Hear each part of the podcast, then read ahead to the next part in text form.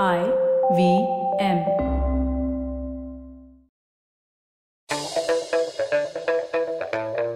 top down management. So, what is top down management or top down content development or top down project management or top down anything? Top down means having a vision and then executing on that vision. So, begin with the end in mind. That defines top down management. Now, top down management and bottom up management are two separate and completely opposite ways of doing the same thing. And today we are going to look at top down management. Let's go. By the way, just to set it as a context, I don't believe that top down management is better than bottom up management or anything of that sort, or the approaches of top down versus bottom up are things that we can discuss and debate. And I actually thought that we can split this into two parts. So, episode one, I'm going to look at top down. Episode two, I'm going to look at bottom up. And I'm also going to, in episode two, try and figure out what's the best strategy ahead for you know us as individuals to understand what approach to take in life towards anything that we are doing so that's the context behind this particular approach because i feel that you know the best way to set uh, this context is with an example. And the example is this let's say that you are somebody who is uh, a cricketer a batsman and for people who understand the game of cricket you'll understand it really well. So suppose the bowler is bowling you a bouncer a short ball.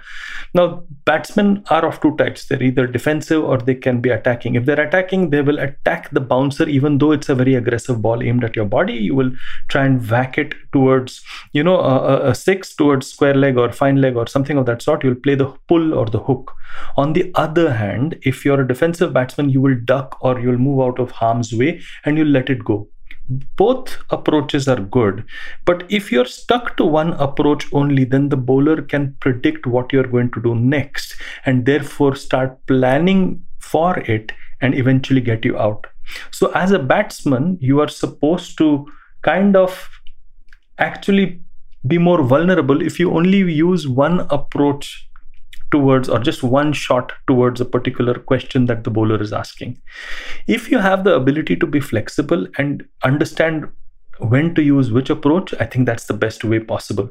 But for that, I think we need to understand both approaches well without me murdering the game of cricket or without me, uh, you know, talking in metaphors and actually getting down to the nitty gritties and understanding each approach for what it's worth. So today, what we'll talk about is to understand the first principles of top down management and then figure out a way in which we can understand when to use top down management, the advantages of it, and uh, then maybe in the next episode, we will figure out bottom up management, understand how to and when to use bottom up management, the advantages of it, and uh, then maybe have a balanced perspective on when to use top down and when to use bottom up. Does that work for you?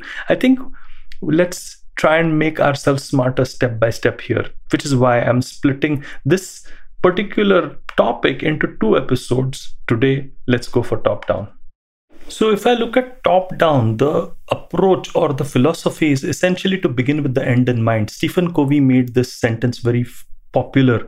Begin with the end in mind means begin with a vision, begin with the end state, begin with the outcomes that you're trying to achieve, begin with the end deliverables that you're supposed to give. It can mean so many things. Like, for example, if you're supposed to deliver on a content strategy or calendar, then the end output is a content calendar or a content strategy based upon where you're trying to reach you know uh, with your brand or if you're trying to uh, you know develop an organization and build uh, a new office uh, space for that organization then visualizing the whole thing and the way in which it will structure out is another example of beginning with the end in mind and i'm sure that you can identify this principle of beginning with the end in mind uh, for for your life right whatever you might be doing at an individual level or at a, what i call tribal level which means when you're working as a team or working you know on a specific project along with others. Now, the fact remains that when you have a vision, then you can break it down into the steps that you need to take. So, let's assume that you understand what the vision is then what should the penultimate step be? Then what should be the step before that? When then what should be the step before that? And so you can actually visualize each and every step till the time that you say okay so what do i need to do now? Right?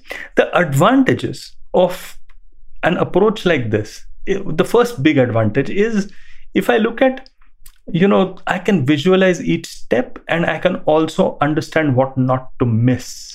Okay? That's a very practical thing. I'm not missing out on certain things because then you'll say hey what do you have you thought about this thing or have you thought about this risk or have you thought about you know this opportunity? At each and every step. And you will have a clear scaffolding and the advantage number two is you will be if especially if you're working in a group you will be able to explain things very clearly as to you know how we are going to go about achieving this impossible task of eating the elephant.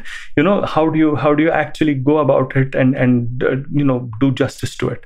So that's uh, two advantages. Another advantage is you can visualize the end state and therefore be motivated by it and that's a great beginning because it gives you a sense of enthusiasm and lessening of anxiety when you're planning things out. Because you know if things remain uncertain it's quite possible that you can flounder all the way and you can give up at the first possible instance.